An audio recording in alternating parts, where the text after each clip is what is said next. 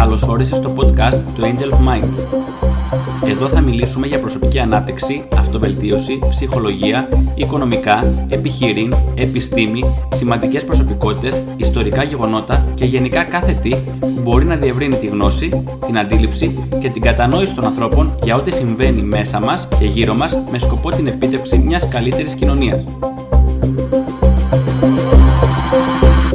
Γεια σας! Καλώς ορίσατε στο πρώτο επεισόδιο του Angel of Mind, στην πρώτη σεζόν, όπου δεν ξέρω από πού να ξεκινήσω, δεν ξέρω τι πρέπει να πω πρώτα. Είναι κάτι που το κάνω για πρώτη φορά και περίμενα να το κάνω πάρα πάρα πολύ καιρό. Ας συστηθούμε, είμαι ο Προσότσαλης Άγγελος και λέω ότι θα κάνω podcast τα τελευταία κάποια χρόνια. Όμως πάντα το αναβάλω. Γιατί το αναβάλω? Θέλετε καθημερινότητα? Οι προτεραιότητες? Θέλετε η τελειομανία μου, μέχρι που επιτέλους αποφάσισα να ακούσω τη συμβουλή που έδινα στους άλλους. Μην περιμένεις να είσαι τέλειος για να ξεκινήσεις κάτι, ξεκίνα κάτι για να γίνεις τέλειος.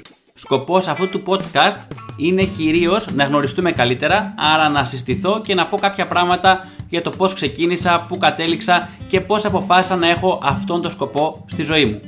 Ας τα πάρουμε λοιπόν από την αρχή. Όταν ήμουν μικρός ήμουν πολύ εσωστρεφής. Γενικά στο σχολείο ήμουν ο άνθρωπος που φοβόταν να βγει μπροστά, φοβόταν να πει τη γνώμη του, φοβόταν τα πάντα γύρω του. Ήταν σαν έγκλημα για μένα, ήταν σαν να με τιμωρείς να με βάλεις να πω κάτι μπροστά σε άλλους ανθρώπους και να εκτεθώ. Ήμουν πολύ ανήσυχο πνεύμα παρόλα αυτά. Διάβαζα πάρα πολύ. Οτιδήποτε είχε να κάνει με σχολείο δεν το διάβαζα. Οτιδήποτε είχε να κάνει με εκτός σχολείου το διάβαζα. Την εγκυκλοπαίδεια Επιστήμη και Ζωή την έχω χιλιοδιαβάσει. Δεν ξέρω αν έχει μείνει πολλές σελίδες που δεν έχω διαβάσει από μικρός, γιατί έμπαινα και έψαχνα έτσι μόνος μου. Μέχρι που αποφάσισα να πάω στην Καβάλα να σπουδάσω. Εκεί πέρασα, εκεί ήταν η πρώτη μου επιλογή. Ήθελα να σπουδάσω ηλεκτρολόγος μηχανικός. Είχα τρέλα με οτιδήποτε είχε να κάνει με την ηλεκτρολογία και γενικά με τη δημιουργία και την τεχνολογία. Εκεί πέρα άρχισαν να αλλάζουν κάποια πράγματα γιατί είχα το χρόνο να μάθω για εμένα. Και άρχισα να μαθαίνω πώς να διαλέγω εγώ αυτό που θέλω πραγματικά να είμαι ή να γίνω. Έτσι μέσα σε αυτές τις αναζητήσεις, με πολλά ντοκιμαντέρ, πολύ διάβασμα βιβλίων εξωτερικών, πολλή δουλειά με τον εαυτό μου, δοκιμές, ειδικά στην επικοινωνία τότε είναι η ανάγκη που έχει στα δεκαεπτά. Στα δεκαεπτά πήγα στην Καβάλα γιατί κέρδιζα χρονιά και έτσι πάλι μικρότερος ε, σχεδόν από όλους και εκεί πέρα.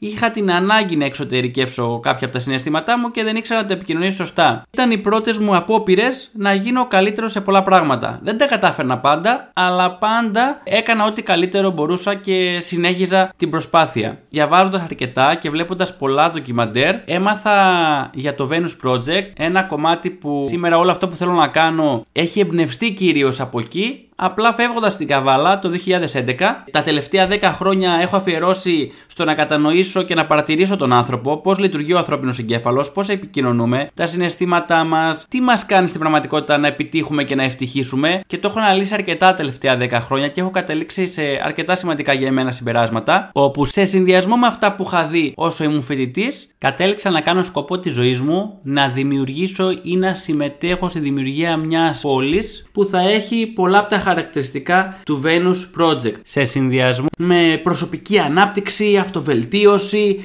ένα σχολείο ειδικό για αυτή την πόλη, έναν τρόπο επικοινωνίας ειδικό για αυτή την πόλη και αυτό που στην πραγματικότητα θέλω να επικοινωνήσω είναι μια εικονική πόλη, τουλάχιστον για αρχή, όπου οι πολίτες της θα έχουν κάποια συγκεκριμένα χαρακτηριστικά. Όπως λέει ο Πλάτων, οι πόλεις είναι όπως είναι επειδή οι πολίτες είναι αυτοί που είναι. Να και ο κύριος σκοπός αυτού του podcast, να βοηθήσουμε στο να φτάσουμε όλοι οι πολίτες στο επίπεδο να μπορούμε να ζωγραφίσουμε τον παράδεισο, όπως λέει ο Καζαντζάκης, και να μπούμε μέσα. Πώς θα γίνει τώρα αυτό? Κυρίως μέσω της γνώσης. Η γνώση είναι δύναμη. Δεν αρκεί όμως μόνο αυτό. Χρειάζονται και κάποια συγκεκριμένα χαρακτηριστικά που θα έχουν αυτοί οι πολίτες για να πάμε στο επόμενο βήμα. Ποια τώρα είναι αυτά τα χαρακτηριστικά? Πριν μιλήσουμε για αυτά και αφού μιλήσαμε για γνώση, να τονίσω κάτι. Δεν υπάρχει παρθενογένεση. Ό,τι πω, ό,τι χρησιμοποιήσω, προφανώς και κάπου το διάβασα, το ανέπτυξα και ίσως κάποια κομμάτια τα έκανα και δικά μου.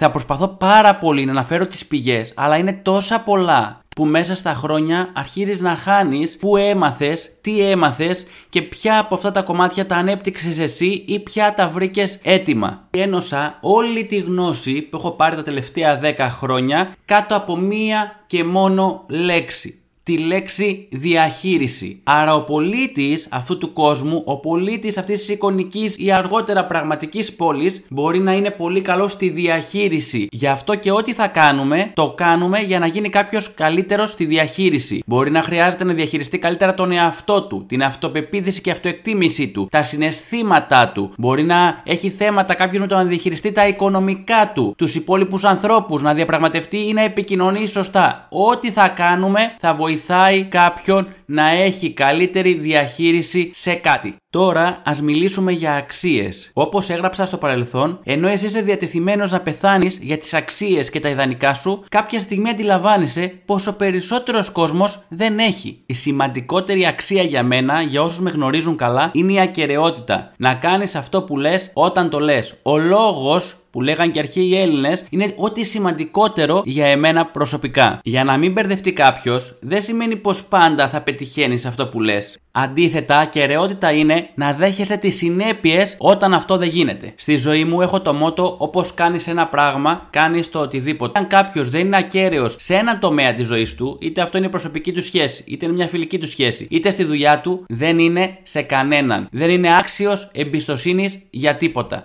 Μόλις κάποιος κατακτήσει την ακεραιότητα, μιλάμε για ηγεσία. Ας κάνουμε όμως τη διάκριση του ηγέτη και αυτού που ηγείται.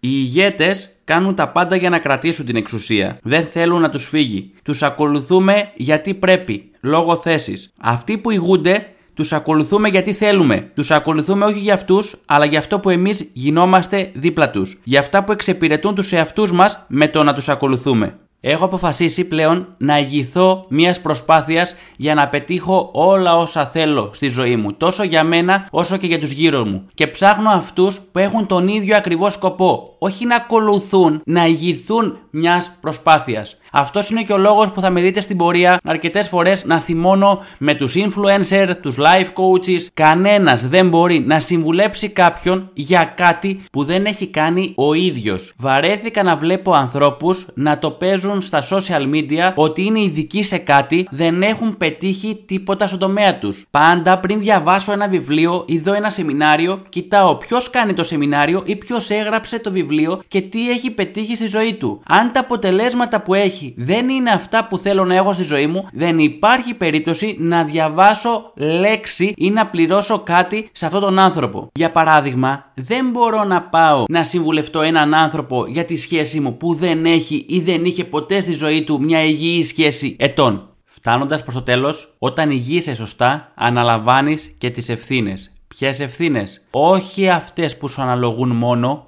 αλλά του συνόλου το οποίο εκπροσωπείς και των πραγμάτων των οποίων θέλεις να πετύχεις.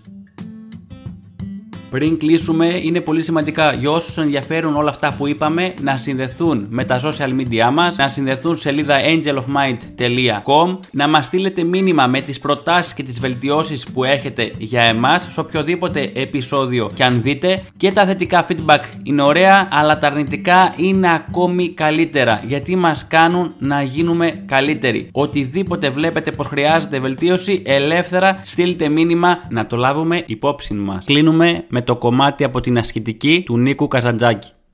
Να αγαπάς την ευθύνη. Να λες: εγώ, εγώ μονάχος μου, έχω χρέος να σώσω τη γης.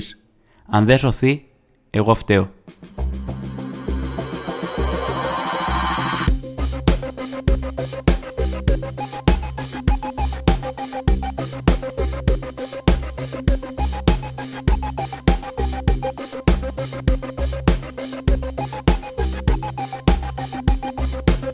We'll be right back.